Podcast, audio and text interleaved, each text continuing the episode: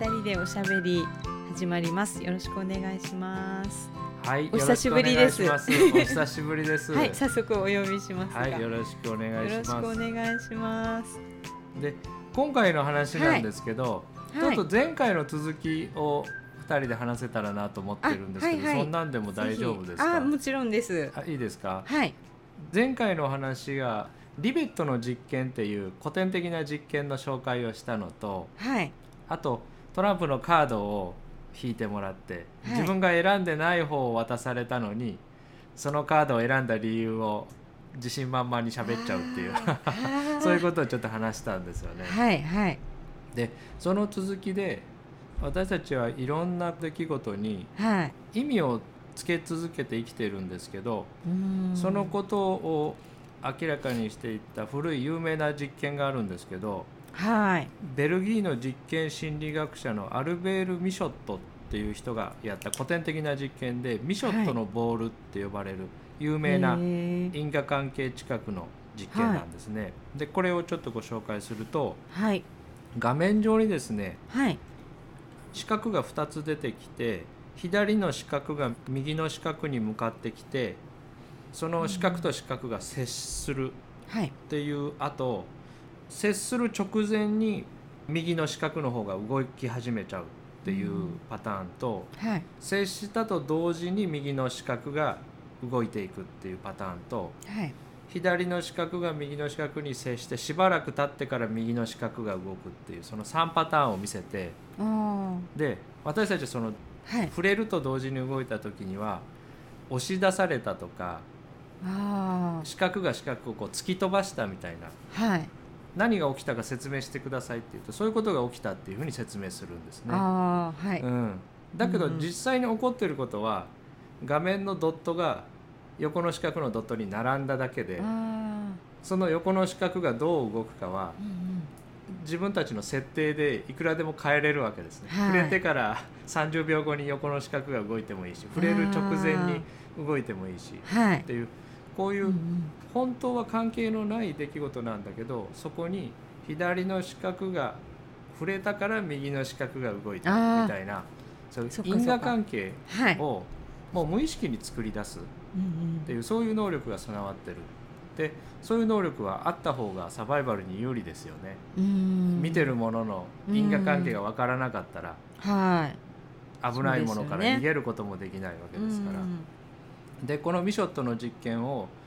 乳幼児にやってもはい小さい子供でも触れてもいないのに視覚が動いたりうん触れてからしばらくして視覚が動いたらちょっと混乱した表情を見せるっていうことが分かっていてへーはい私たちはものすごく小さな時期から物事の因果関係を把握する能力っていうのを生まれつき持っているっていうことが言われてるんですね。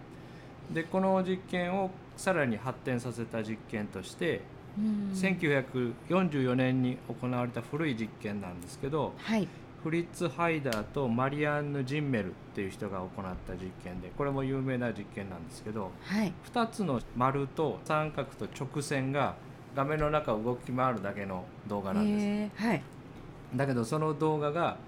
小さい三角形と丸が出会うのを大きい三角形がなんか邪魔してるような、へーそういう動きを見せてで へ見てもらった人に「あなたは今何を見たんですか?」って聞いたらラブストーリーだったり、ーへーあの戦いのストーリーだったり逃走劇のストーリーだったり、それから勝利と敗北のストーリーだったり、うんみんな口々にすごいいろんな物語を話してくれるんですけど、うんはいでも実際に画面で起きてたことは丸と三角と直線が動いてただけっていううーん実同際に起きじてものを見てもそう,、ねそうなんですねただ起きている三角とか丸とかの動きに対してはい自分たちがどれだけその子にストーリーをこう盛り付けながら、そうそそのうストーリーを生きているかっていう白いはい社会的解釈うがんどれだけ無意識に素早くこううん貼り付けられているかっていうことを明らかにした実験だったんですね。でこういうう何が起きてるんだろう何が起きてるんだろうっていう因果関係を自分たちがつけ続けてるっていうのは、まあまあそうだろうなっていうのはなんとなく納得でうきる、んだけど、因果関係がないものにまで因果関係をつけちゃうとうんこれが困るわけですね。ああそうですよね。自分が選んでもないカードにうんなぜそのカードを選んだのかをこう本当自信満々で喋っちゃうとおかしそうでいすよねこ。とになってしまうんだけどそういうことが非常にシステムとしてもうん裏で動いているんだっていうことがだんだん分かってきてるわあけーですね。はい。でそこの因果関係がないにもかかわらず因因果関係があるかのように無理やり作り出しちゃう仕組みっていうのがはい。それが何なのかっていうことを考えていくっていうところへでー複数のいくつかの実験がされていたり今はい分かってきてることがあるので、そこをスーさんとシェアする会にしたいなと思いあまーす今回は。面白そうです ね。まあ、へーって言いながら聞いてくだされば、うんちょっとはじ であの初めてでした有名な実験についても。あいやいやそんな私もあれです全部聞あくのの心理学とかねそういうのをええ専攻した方はご存知の方多いかもしれないですけど、あーそうなんですねそうでなければ、はいうん私も面白あそうの勉強することになって初めて知ったことばっかりだったので、えーはいはいでそのどうして本当のことを話しているつもりではい。本当ではないことをなぜ自信満々に喋れるのかっていうそうこのんそういうことがまず起きてるっていうことを確認する実 そうで験すねなんですけど、えっとね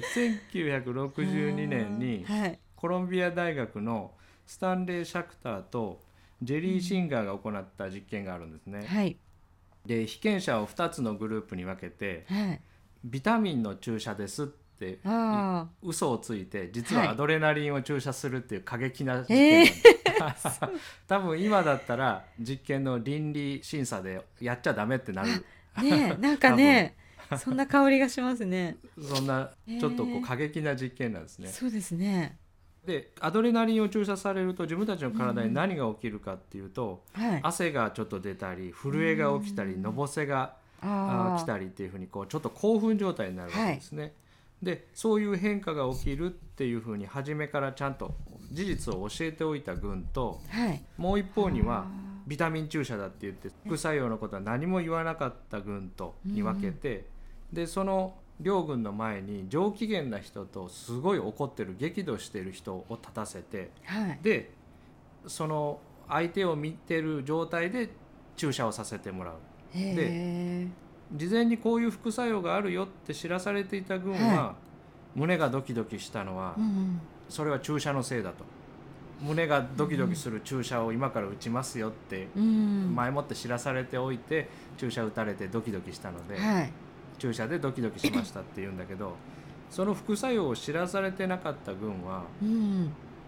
上機嫌な人と対面した時にその自分の体に起きた変化がなぜなのかっていうのははい。自分の気分が相手の人がすごい上機嫌だったから、うんうんうん自分もなんか上気していい気分だったからドキドキしたとか怒ってる人に対面しはたい。人の分は、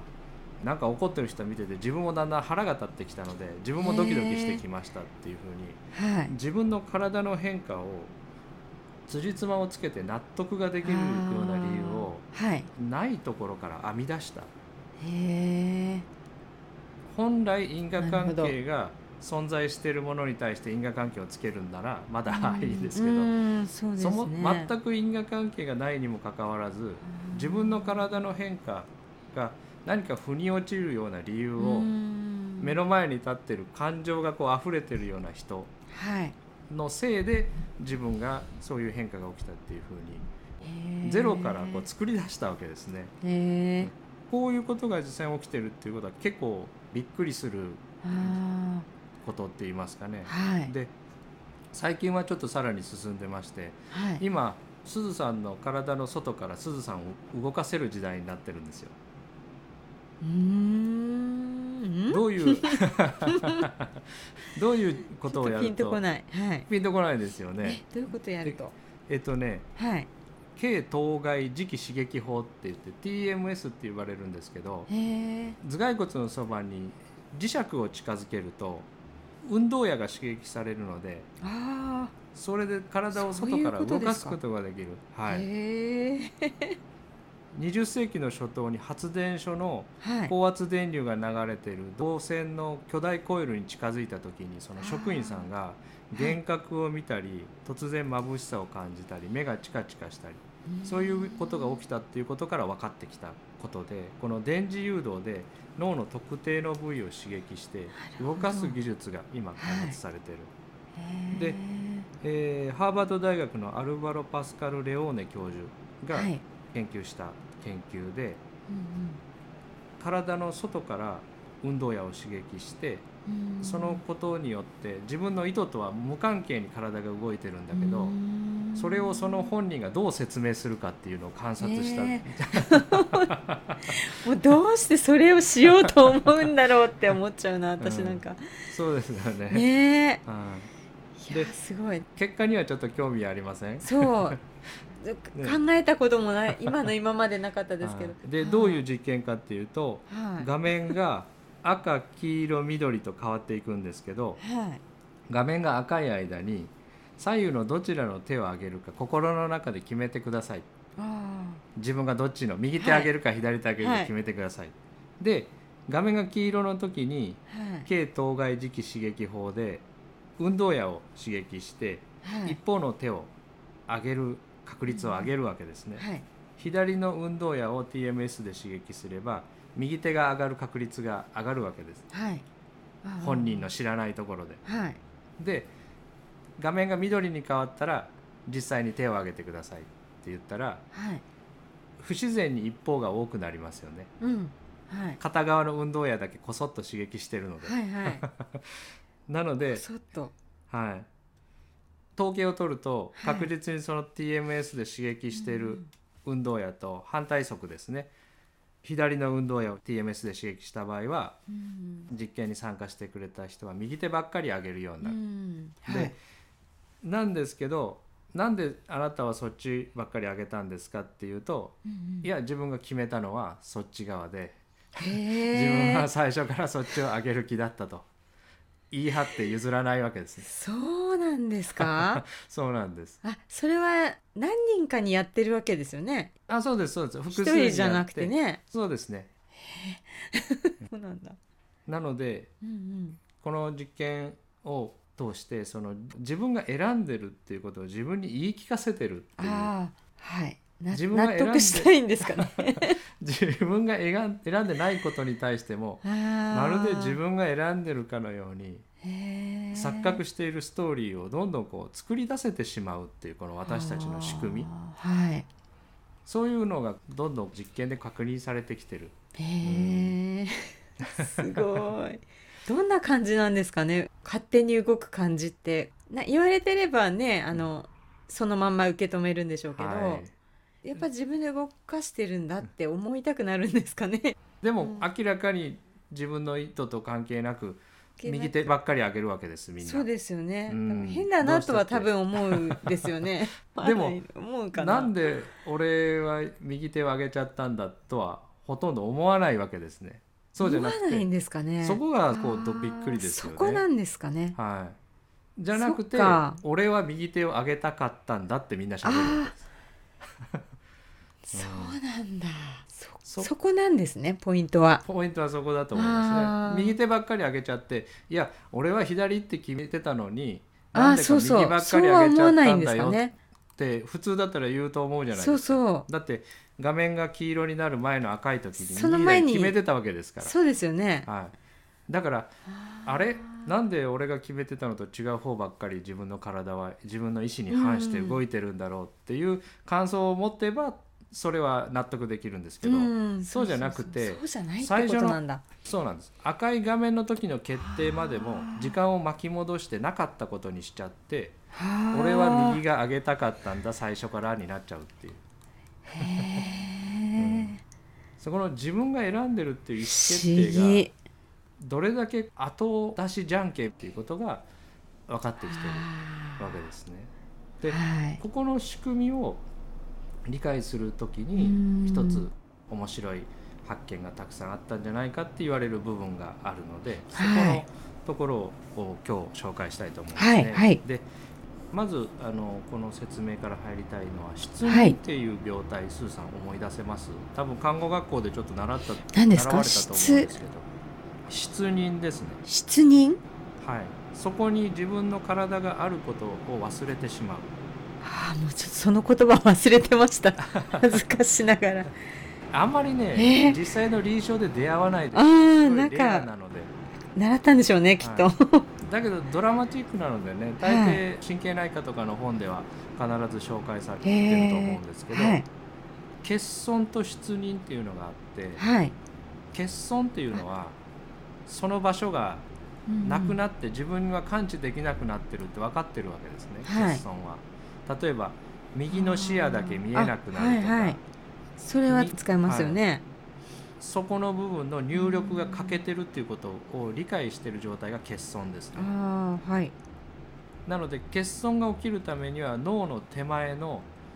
視神経とか網膜とか、そういう脳で世界を立ち上げる手前の部分にトラブルがあると、うんその部分がブラックアウトしてしまってそこに世界があったはずなのにないっていうことが分かるわけですね。うんはいところが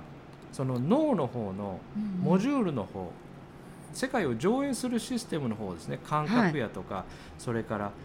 そこにあるべきものがないみたいなことをチェックするシステムが壊れてしまうとはいそもそもそのもの自体が自分たちの世界から消えちゃうんですね。ああはい例えば視野の左側が突然見えなくなったっていう人がいた時に、欠損の人だったら脳の視覚野のモジュールの方は正常なのでうんはい、はい左側が見えなくなっているってことに気づけるわけですう。んでところが失認の人っていうのは左側が自分は見えなくなっているっていうことにそもそも気づけないああその違い左側の世界そのものが自分の世界から左がなくなっちゃうって言いますかね、うんそういうことが起きるわけです。へえでちょっと具体例をご説明するともう少しイメージできるかなと思うんですけど「はい脳の中の幽霊」っていう本の中でアメリカの神経内科医のラマチャンドラン先生っていう先生が書かれてる例がとても面白い例がいくつかあるんですけどはい左手が麻痺して左手があることが分からなくなってる失認の人にはいラマチャンドラン先生が自分の先生の鼻にその左手で触ってみてくださいって頼むと、うん触ってもいないのにその失認の人は今実際に触れてますよって言い張ったり本当は全く手は動いいてないんですけどてへ周りの医学生がじろじろ見てるんで今は動かしたくありませんとか肩がひどい関節炎があって痛いので今は動かしたくないですとかはあ自分がラマチャンドラン先生の鼻を触らない理由を次々とこう作り出すわけですね。はいなので自分が麻痺してるっていうことを完全に否定するへえで麻痺した左手は自分はあることを無視してるので机とか階段とか周りにぶつけまくって傷だらけになるわけですけどああはい手自体が自分の世界にあることがそもそも理解できないのでこへれーその左手をその人の顔の前に持っていって見せて「この左手の傷は何の傷なんですか?」って言ったら適当うなんそのき自分の手が怪我した場面をでち上げちゃうわけですね。へえそうなんですねそういう病態があるんです。へえで他の例だと、ラマはチャンドラン先生の失認の患者さんの左腕を、その女の患者さんの顔の前に持って行ってい「これは誰の腕ですか?」ってその患者さんに聞いたらうん「その腕は私のベッドで何してるんですか?」って言って自分の腕に向かって怒り出したりうんへえその先生が「まあそれはわか分かったけどでもととりあえずこの腕は誰の腕なんでしょうか?」って言ったら「私のお兄さんの腕です」へえでなんでお兄さんの腕だと思うんですかって言ったらいやそれは大きくて毛深いからです私の腕はそんなに毛深くないですからであ真顔で喋るあへ え不思議えっ、と麻痺する前はだって普通にはいこそううですね生活していて、はいでもそのそもそもが欠損しちゃうそのそれ腕がはも失う認ってことなんですかそうですねその腕が自分のものであるという認識そのものが世界から消えてしまって、自分の左腕を見せられてるのに、はいこんなに毛深い腕は私の腕じゃなくて、お兄さんの腕ですって言っちゃう、えーすごい衝撃初めて聞きましたうんそういう病態があるんですね。うんあそうなんですかはい、でこれが何が起きてるかっていうことをは考えていくっていうい時に、失輪が良くなるっていうようなあああのちょっと改善するって言われるような実験もあるんですね。はいでそれはね1987年のイタリアの神経科学者のうんエドワルド・ビジャックっていう人がはい左の外耳道に冷水を注入したら一時的にこの失輪が良くなるっていうことを報告してるんです。はいでこの左の外耳道っていうことがポイントでへえなんでしょ何が起きてるかって推察されてるかっていうとうはい左耳に入った冷水が前庭神経を刺激して投射してる反対側の右脳の回路を活性化させて異常を感知する力が少し戻ってくるんじゃないかとかそれから冷水で内耳に対流が生まれて眼神が生まれてはい眼神があるっていうことはレム睡眠の時と同じように夢を見てる時でうすんうんうねん。あのはい抑圧した記憶とか無意識の領域にアクセスする力が増えるんじゃないかっていうあーそういうことが言われてるへえ左の耳に冷水を入れると失眠が良くなるっていうことは、その投射してる右脳にポイントがあるっていうふうに考えられていて、はいうん右脳がじゃあ何をやってるかっていうと今起きてる物事の矛盾検知器って言いますかねこうーんうどこかに矛盾がないかっていうのをリアリティはのい今を受け取ってる中でおかしなところがないかみたいなところをチェックする機能へがえ右脳にあるんじゃないかって言われてるんですね。そこの故障が起きるとこの失認っていう病態が起きるんじゃないかあ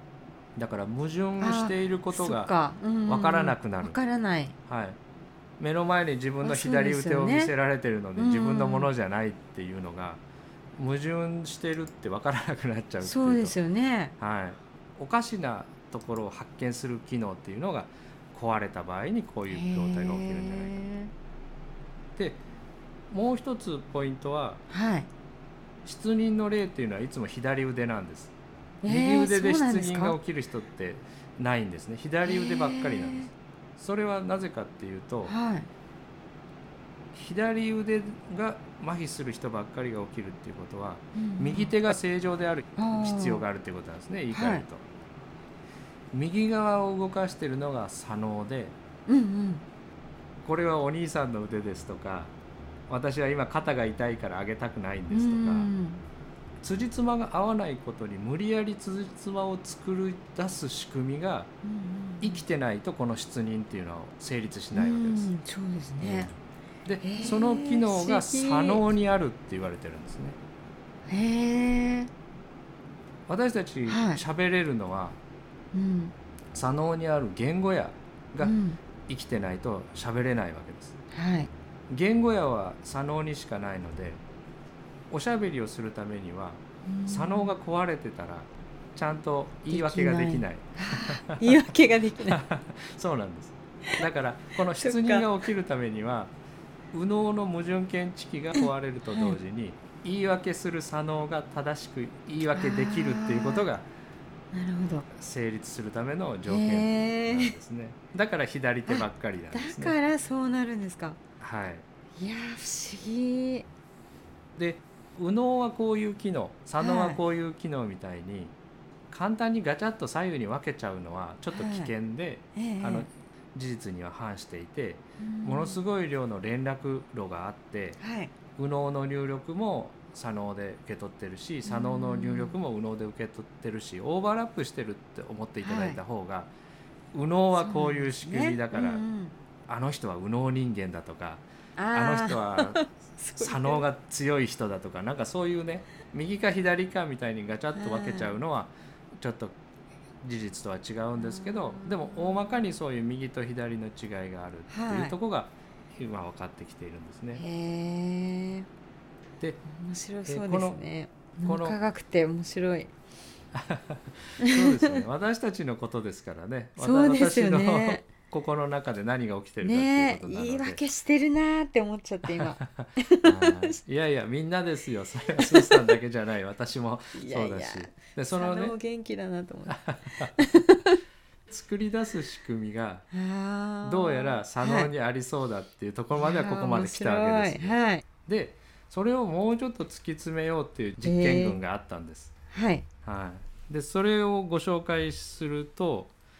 難治性の転換などでね、はいあの転換っうてん脳の神経の中に異常なインパルスが発生して、うんそはいの異常な発火点からインパルスがわーっと広がってしまってはい最初は体の一部分が痙攣したり動いてしまううん部分発作っていうのから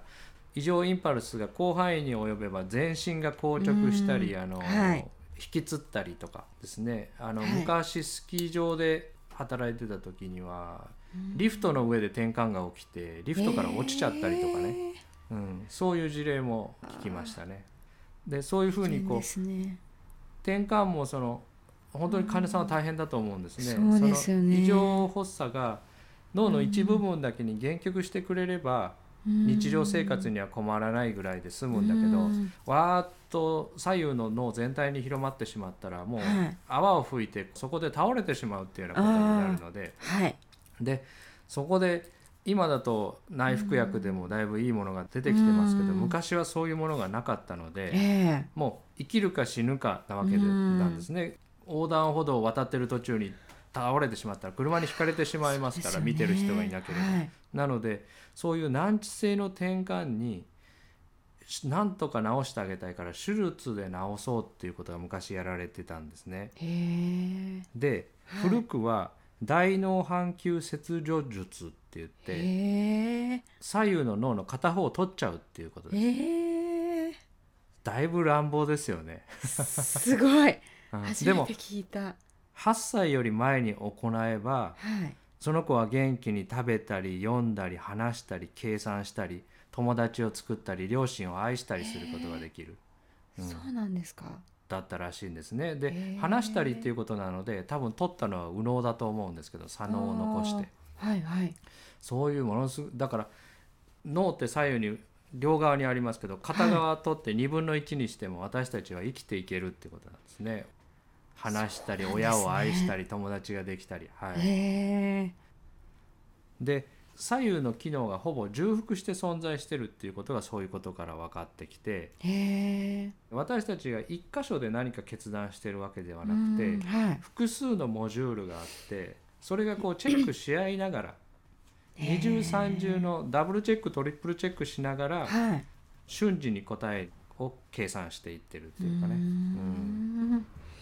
すごいへそういう手術が昔重症の転換の人にされてたわけです。えここはちょっと打足になるんですけどはい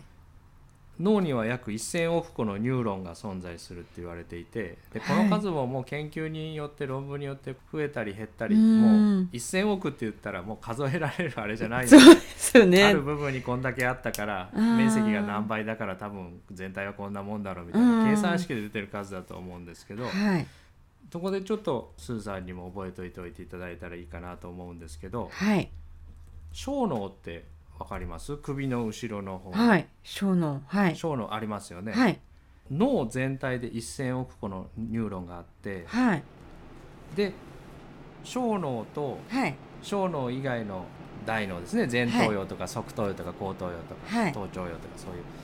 小脳と小脳以外の大脳と1,000億のニューロンが何対何で存在してると思いますなんかですね小脳は小さいけどすごい小さいですよね後ろのそう方に首のポコッと上になあるんか小さいけどうんあのとても大事だなっていう印象があって、はい、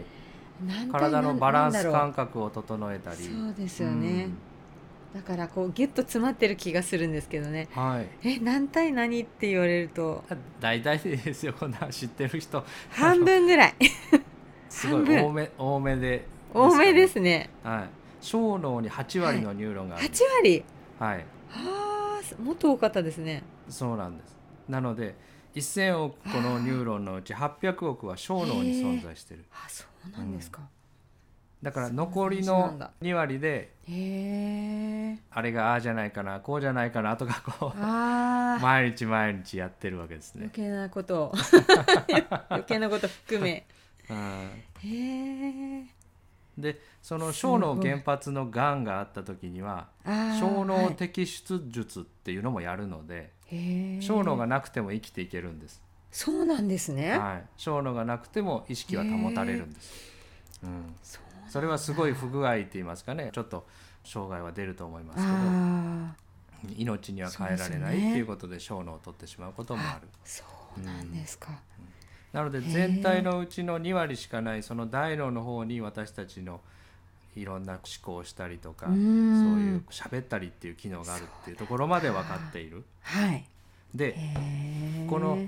小脳を取ったりはい大脳を半分取ったりっていうのはうんかなり乱暴なのではいもうちょっとマイルドな手術がないのかってみんな考えたわけええで ですよねなんかこそううですよね。映画みたいですよで右の脳ではい異常発作が起きたものがわーっと広がるけど左まで広がらなければ半分で食い止められればうーんと取っちゃわなくてもは残しとけばいいんじゃないかっていう考えが生まれていへーでそこで出てきたのが1950年代に神経生理学者のロジャー・スペリーとロナルド・マイヤーズがはい猫とか猿を使って脳梁を切断したんですね右と左の脳をはいつないでる部分を脳梁って言いますあけあはいどそこの部分を切っちゃうとあ右繋のがらない右ように脳と左脳の連絡がなくなるあへーわけですね。うん、すでごいどうなるんだろそうですよね、うんで1961年に初めてうはい人の転換の患者さんに行われて転換の発作が止まってそれから普通の生活が可能になったんです。そうなんですかはい、大脳半球切除術をやっても、8歳以下だったら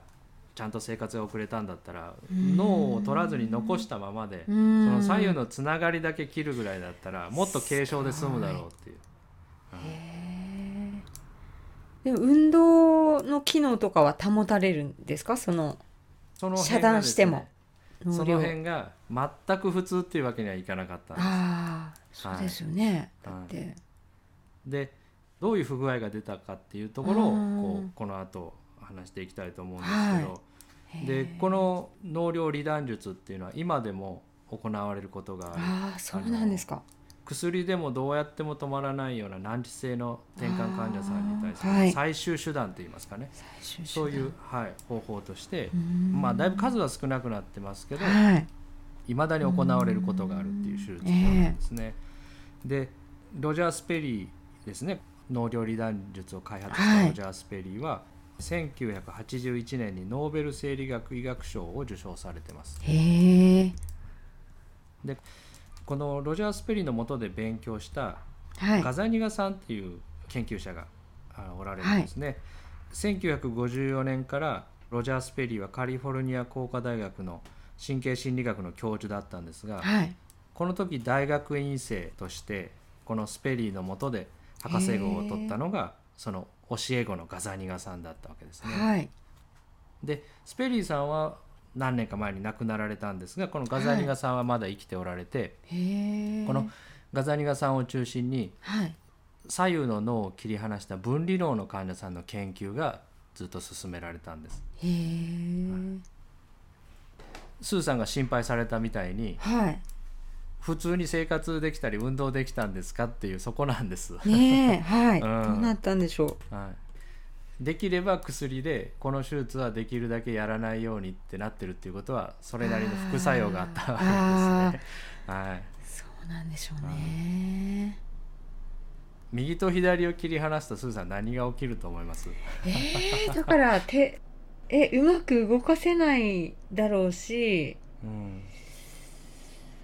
あとええー、とどうなんだろう話したりするのは別々でいいんですかね運動かな主に、うう運動がなんかこう右と左がこう交差して動くイメージだからなんか不自由になるのかなって思うんですけどそうですよね、はい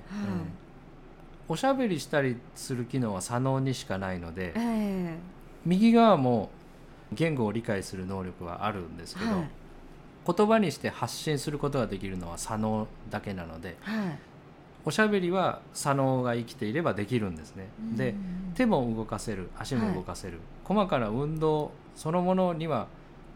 多少の訓練は必要だったようなんですあがースムーズにできるんですけあーそうなどんだはい右と左の連携がないのであー右手がやろうとしてることを左手が邪魔したりするようになるんです。ああそういう風になるんですかはい、これを他人の手症候群って言ってへ分離の能の人とか初めて聞きました脳量に腫瘍がある人に起きることがあるへえ自分の意思とは無関係に自分の右手と左手が喧嘩を始めるってことですねへえ左右の脳の連絡が途切れるので、一ん方の脳が意図していることが反対の脳には理解できはないいっていう状況が生まれて私たちの左右の脳っていうのは自分たちは気づかないけどそれぐらい大量にこう連携してもう密にあーあのやり取りをし合ってるっていうことなんですね。はいなのである機能が右脳だけだからうんこれは右脳だとかこれは左脳だみたいにはっきりと分けられるものじゃない、うんうん、へっえていうことなんですね。ではいただしでもそれを手術で無理やり分けてしまうと右手がやろうとしてることと左手がやろうとしてることは全然別に別になってしまってある意味そのあ一人の人格であるかのような統合が破れてしまうっていう言い方もできると思うんですーね。へえ右と左の脳が2つ別のことを同時にできるようになってしまう、ああはいはいはいはいうんうん私たちは1個の人格かのように、あはのまとまって1人かのようにいはい一人として存在しているかのように装われてますけど、はいそれが実際に2つに分かれてしまうっていうことが露呈するって言いますかね。ねでこの手術を受けた直後の人はその方の経験談が書いてあるんですがスーパーで欲しいものを右手で取ってうんカゴに入れようとすると左手がそれを横取りしたり、へえそれから服を着ようと右手はしてるのに左手は脱がそうとしたりっていうふうえに、ーそういうことが不起思議ですねきるんですね。ああそっでかでもすしようと思う部分から違っちゃうってことですよねそうですね右手をそのどういう行動をしようと思ってそいれるがのもうは、 2つ存在しちゃうってことですよねはい、右手は左脳がやってるへー左手は右脳がやってるその右脳と左脳がもう相手のことはお構い知らはあずで別々にやりたいことをやってしまうっていうことですね。そうえーはいそうなるんだでこの分離論の患者さんを使った研究があるんです。この研究をちょっとご紹介していくと、はいある意味意識が2つに分かれて、はい2つの独立した脳があるような状態になって。あー左半球は話すことを担当してますね話せるのは左ですね、はいで右の右脳は絵を描いたり顔の表情を認識したりっていうことはん右脳はできるわけです、はいはいだけど一方は一方がやってることを全く認識できない状態になるんですね、で両手にペンを持って丸三角のように別々の図形を同時に描けるようになるんです文理の患者さんは。で左脳にだけリンゴを見せて、右脳にだけ鉛筆を見せてうん今見たものを手に取ってくださいって言うと右手でリンゴを取って左手で鉛筆を取るへっていーうそういうことができるようになる。すごいある意味なんか天才っていうかそうですよねある意味ね天才普的ですよね通の人はできない二人分そう2人分の仕事がそ同うじで時間すでできちゃいねそううなんまくいけばっていうことなんでしょうね、へでえ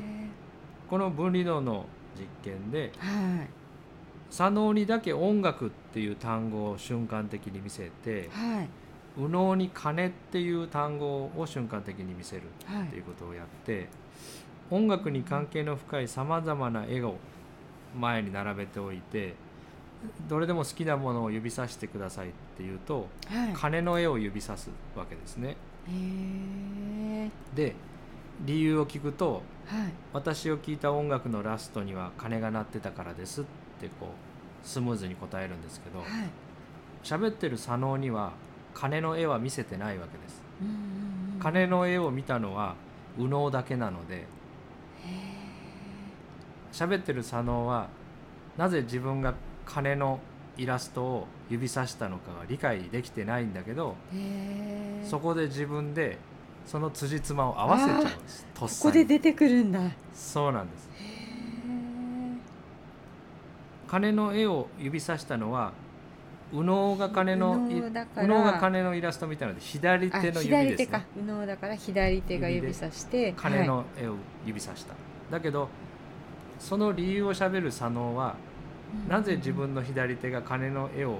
指さしたのかその理由を知らないわけそうで。ですすよね、はいうんにもかかわらずそれらしいような 辻褄を瞬間芸のように作り出す。すごいですねで私この分離論の患者さんのエピソードで一番好きなのはですね、はいもう一個ちょっとご紹介してはいいくと、なんでしょ左脳に赤を見せてうはい右脳にバナナを見せるっていうはい実験をして、でいっぱいあるカラーペンの中で一本好きな色を選んでうん絵を描いてくださいって言うと、はい患者さんは赤のペンを手に取ってバナナの絵を描いたんです。へえああそうか左脳で赤を見てるから赤を取ってそうですねで右脳でバナナを見てるのバでナナを見てるからだけど私たち普通バナナの絵を描くときに赤ペン手に取らないですよね、取らないですよね 何描いてもいいって言われて、そうそうは黄色取りますよねとりあえずい、そうですよ黄ね色普通かね、はい、でへ普ー通面白赤いペンでバナナなんか描かないのに、はいなんでバナナを描いたんですかって聞くわけですそのはい本人、でその本人は赤しか見てない左脳ですねうん左脳が見てるのは赤しか見てないので、その赤しか見てないけど自分がバナナを描いたことに何か理由を喋らなきゃいけうなんいわけですねあとあっさに。はいでするといやこっちの手で一番描きやすいのがバナナだったんでみたいに、 へスラスラっとその理由を喋 る。ーそうなんですかはいすごいそうなんですそね。んなとっさにもう瞬時にですね。とっさにつりつま合わせできるもんなんですね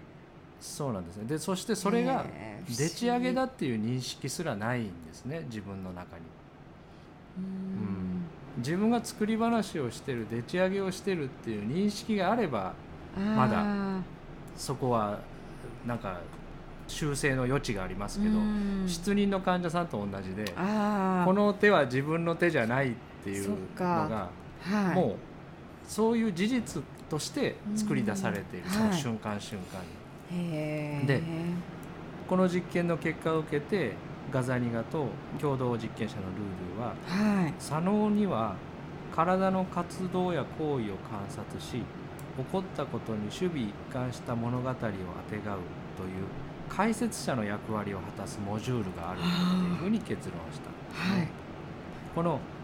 左脳で左半球で行われるはい作話するプロセスシステムを解釈装置インタープリターモジュールっていうふうに名付けた。へえ解釈装置なるほどっていう感じ次々に私たちが経験していること起きている物事にどうでもいいというか因果は2の次3の次でまずその辻褄をなんとなく合ってるかのようなあ理由をーはい次々と生み出し続けてるそういうモジュールが私たちの左脳の中にはあるっていうあるんですねも正常な人の脳でももちろんだからそのインタープリターモジュールはすずさんの左脳でも私の左脳でもう今もはい動き続けてるわけですへねで潜在下のプログラムが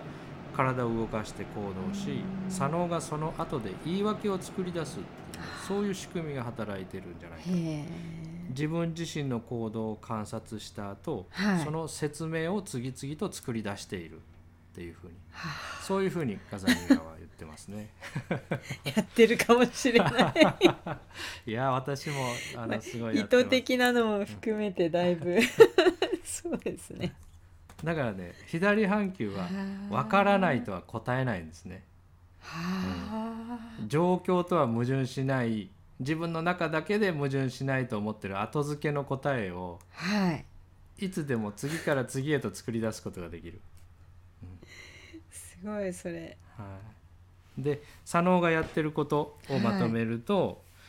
自分たちが目覚めてる間途方もない量の感覚入力が脳に流れ込んでますよね。はい目耳うんうん鼻口、いろんな情報が脳に流れ込んできている。はいでそれらは全てその刹那刹那に作り出されているものなんだけどはいそれを自分の記憶と照らし合わせてすでにできている自分自身の中の守備一貫した世界のうん全体像の中にはめ込まなきゃいけないうんうん今入力されたものを。はいでそのために異常を全く無視したり解釈をねじ曲げてでもその枠組みの中に無理やり押し込んで安定を保つようなあそういう仕組みがーはい存在するっていう、へえそういう仕事をしてるモジュールが左脳の中にあるってあいうるんですねう、んことが分かってきてるんですね。あー面白いあーでも確かにっていうで安定を保つの大事ですもんねだってあはいでその安定が仮初めの安定だって言いますかねー実際に起きてるリアリティの世界そのままではなくて、はい自分たちの都合によって作り出されてるん歪んだものだっていうことその刹那刹那に辻褄を無理やりつけているって言いますかね。うんうんでちょっとここの部分をガザニガの先生の本の中からそのまま紹介するとはい脳が意識する前に行動が終わり片付きおしまいになっていることは実験でも明らかだ左半球にあるインタープリターは行動の原因を説明するために時間を巻き戻して意識を出現させる絶えず「どうして?」と問いを投げかけ答えを探しているのがインタープリターなのだへえなので右手ばっかり上げちゃったのをあー自分の意図だ自分が意図したんだって時間を巻き戻して作り話しちゃえば、もう全部自分のせいにできちゃううんでインタープリターはずっと私たちを陥れてきた自己という幻影をこしらえ私たち人間は動作主体であり自分の行動を自由に決定できるという感覚を吹き込んだ私たちは重要な選択を自ら行い自由意志を実行していると思っているその幻想は実に根強いあなたとは中央指令センターを持たず並列分散処理を行う脳なのであるあなたという装置に亡霊は入っていないし謎の部分もないあなたが誇りに思っているあなた自身は脳のインタープリターモジュールが紡ぎ出したストーリーだっていうふうに言ってますね、はいこれを西洋の社会で言っちゃったらもうああーのクリスチャンの人とかねね相当論争になってっていうかえ、ねそうだでかしょら、うね、はいガザニガさんがノーベル賞を取ることはないと思いますけどこんな過あ激なことを言っちゃうとねあすごいなんか初めて聞いたようななんでかその分析冷静なっていうかで私たちの頭の中に毎日6万個うん次から次へと降ってきているおしゃべりできてますね相変わらずこのおしゃべりがはい自分を動かして自分を操作してるって思ってたんですよ私うんはずっとでもどうもこういうことをずっと学んでくるとはいこのおしゃべりっていうのは起こった物事の後でうんその自分が見たり聞いたり嗅いだ物事の解釈が降ってきてるあだからーはいおしゃべりのことを自我って言ったりしますねはいで自我っていうのは自分中心で自分にいいように動かすようなそういうキャラクターのことを、まあ、はいそんなキャラクターはそもそも存在してないんですけど実際にはそういうものがあるかのように自我って呼ぶんですけどあのサッカーのフォワードみたいなはい点取ったら俺が取ったんだ俺の手柄だみたいうんうんうんなそういうイメージで自我っていうことを呼ぶんですけどはいもう少し冷静にその自我を観察してみるとはいサッカーのプレイヤーじゃなくてうんグラウンドの外にいる解説者みたいなもうんあのあ実際にはサッカーを一度もしてないのにしてないけどああだこうだと ああだこうだと起きてる物事にあたかもそうです自よね分がやったかのようにこうだからワイドショーのコメンテーターみたいにああそうですよねうん、うん次から次へと自分が経験しているものに対する解釈が降ってきてる。ああうんな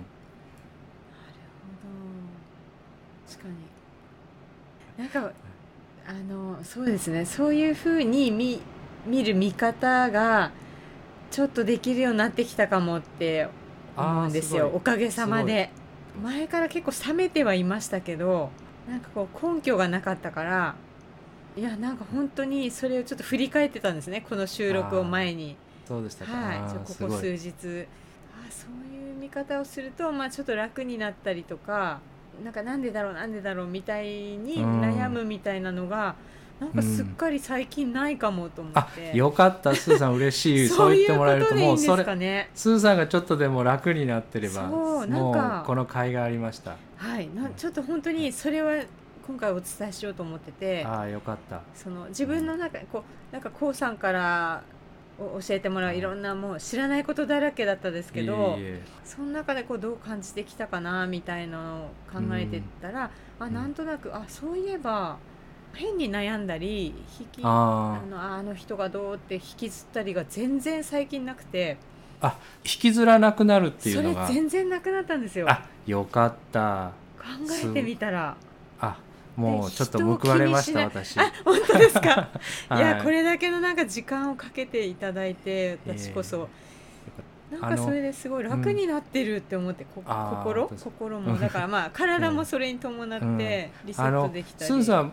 昔ツイッターとかはいああいうのがもう見てられないというかこう聞いてられないっていうかあもうみんなが口々にそ好うそうき勝手なこと言ってってはいおっしゃってたじゃないですか、はいはい、自分の頭に降ってくるものにうん私今同じ感想を持ってるんです よああ聞いてられない、うん、その域に達するんですねツイッターと同じですよあー見てまあり確か聞にいたりものねにああだこうだってこうバーって降ってるんですそけうどそうそうなんこでれすよはねサッカーのグラウンドの中で実際にボールを蹴ってるものが喋ってるんじゃなくてあーだってはいはい8割のニューロンは小脳にあるんですよ、うんうんこの喋ってるもののチープさみたいなのが、実際にこの体を動かしたりまばたきをしているものではないうんそうまばたきをした後で時間を巻き戻して俺がまばたきしたんだって喋ってうるんそのおしゃべりが降ってきてる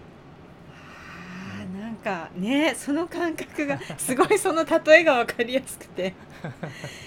いやそれすごいはい入ってきましたね今日ああよかっちたょっとまとまりましたさらによかったです最後ちょっと紹介しておきたいのは、はいあのフランスの随筆家のモンティーニュって人が言ってた言葉で私すごい好きな言葉があるんですね、はいそれをちょっと最後にご紹介して終わろうと思うんですが、我々と我々自身の間にはうん我々と他人の間と同じくらいの違いがあるへえ私たち毎日生きてるとは他人っていっぱい見えますよね他人に見えるものたち、いうんでそれを見てああだこうだってあの人は服がどうだとかあーあの人は寝癖がついてるとかいろんな言葉が降ってきますね降ってきますねそれと同じようにこの2つ目の世界の今立ち上がっているものの中の自分と思い込んでるものに対しては同じように感想が降ってきてるお前のせいだとかお前はい自分自身努の中力がで足りねないとか、他人を見て降ってきているものと同じものが自分だと思ってるものうん自分だと思い込んでるものを見て降ってきてるだかはいら同じ質のものが降ってきてるうーん私とすずさんの間にある距離とはいすずさんとすずさんのおしゃべりの間にある距離っていうのは同じ距離、同じなんです ねあーうんでもなんかすごいわかる気がする観察結果に対する感想がおしゃべりがずーっとだかうらんツイッターのトークみたいなのがずーっと頭の中で降ってきてでそれは複数のモジュールがそうね同時並行に演算してるので分裂してるんですよ。 ある時にはこれは逃しちゃいけないと思うけどうん5分後にはやっぱり裏がありそうだからやめといた方がいいあぜとあかはい相反する思い確かもに次から次へと降ってくる。そうですよねなんかそうはいそうそうか会議してる自分の中でそうなんですそうなんですあの分裂してる無意識にんですはいでわーって本来複数あるモジュールで分裂してるものうをんあたかもまるで一人かのように統合して見せかけてるだけでそうそれを能量を切っちゃえばその分裂がさらにはっきりするのであ人格が2つかのように見えてしまうんですけど本当はその統合は仮初めの統合で私たちのー真そのっちが姿は仮初めなんですね。複数のいろんなモジュー面ルが白い、はい、どうやったら一番自分たちがサバイバルに有利だろうということを常に演算し続けてる。へえ。いやー面白い。なんかあのー今働いてる場所で精神科のはいあのーなんだろう研修を受けたんですね。精神科はのい訪問、在宅のこう看護っはいていう、うんその中でもちょっとそんな感じの興味深いなって思う話があって、うんなるはい、なんかそれとちょっとつながってきた気がしてちょっと自分が興味あるなって思ったんですねそれでほど。あまあ、自分も含めめてそのお同じじゃないですか自分にも起こりうるし、っていうのをこうどう支えていくかみたいなまだかじっただけなので、うん、いやいやね、もうちょっとこういうことも深く知れたら、なんかできるかいやいやもうだいぶスーさんはと思っ深く知ってると思いますてよ。いやいやいやま だまだですは いちょっと言葉とかが全然覚えられないんですけど いやいいややいやありがとうございました面白かったですじゃあ今回はこんなとこですかね。はいそうですねじゃあまたははあい、りがとうございます。じゃあじゃ今あま日たはここまででまた次回ですはい、どうはいもありがとうあごりざいがました。とうございました失礼します失礼します。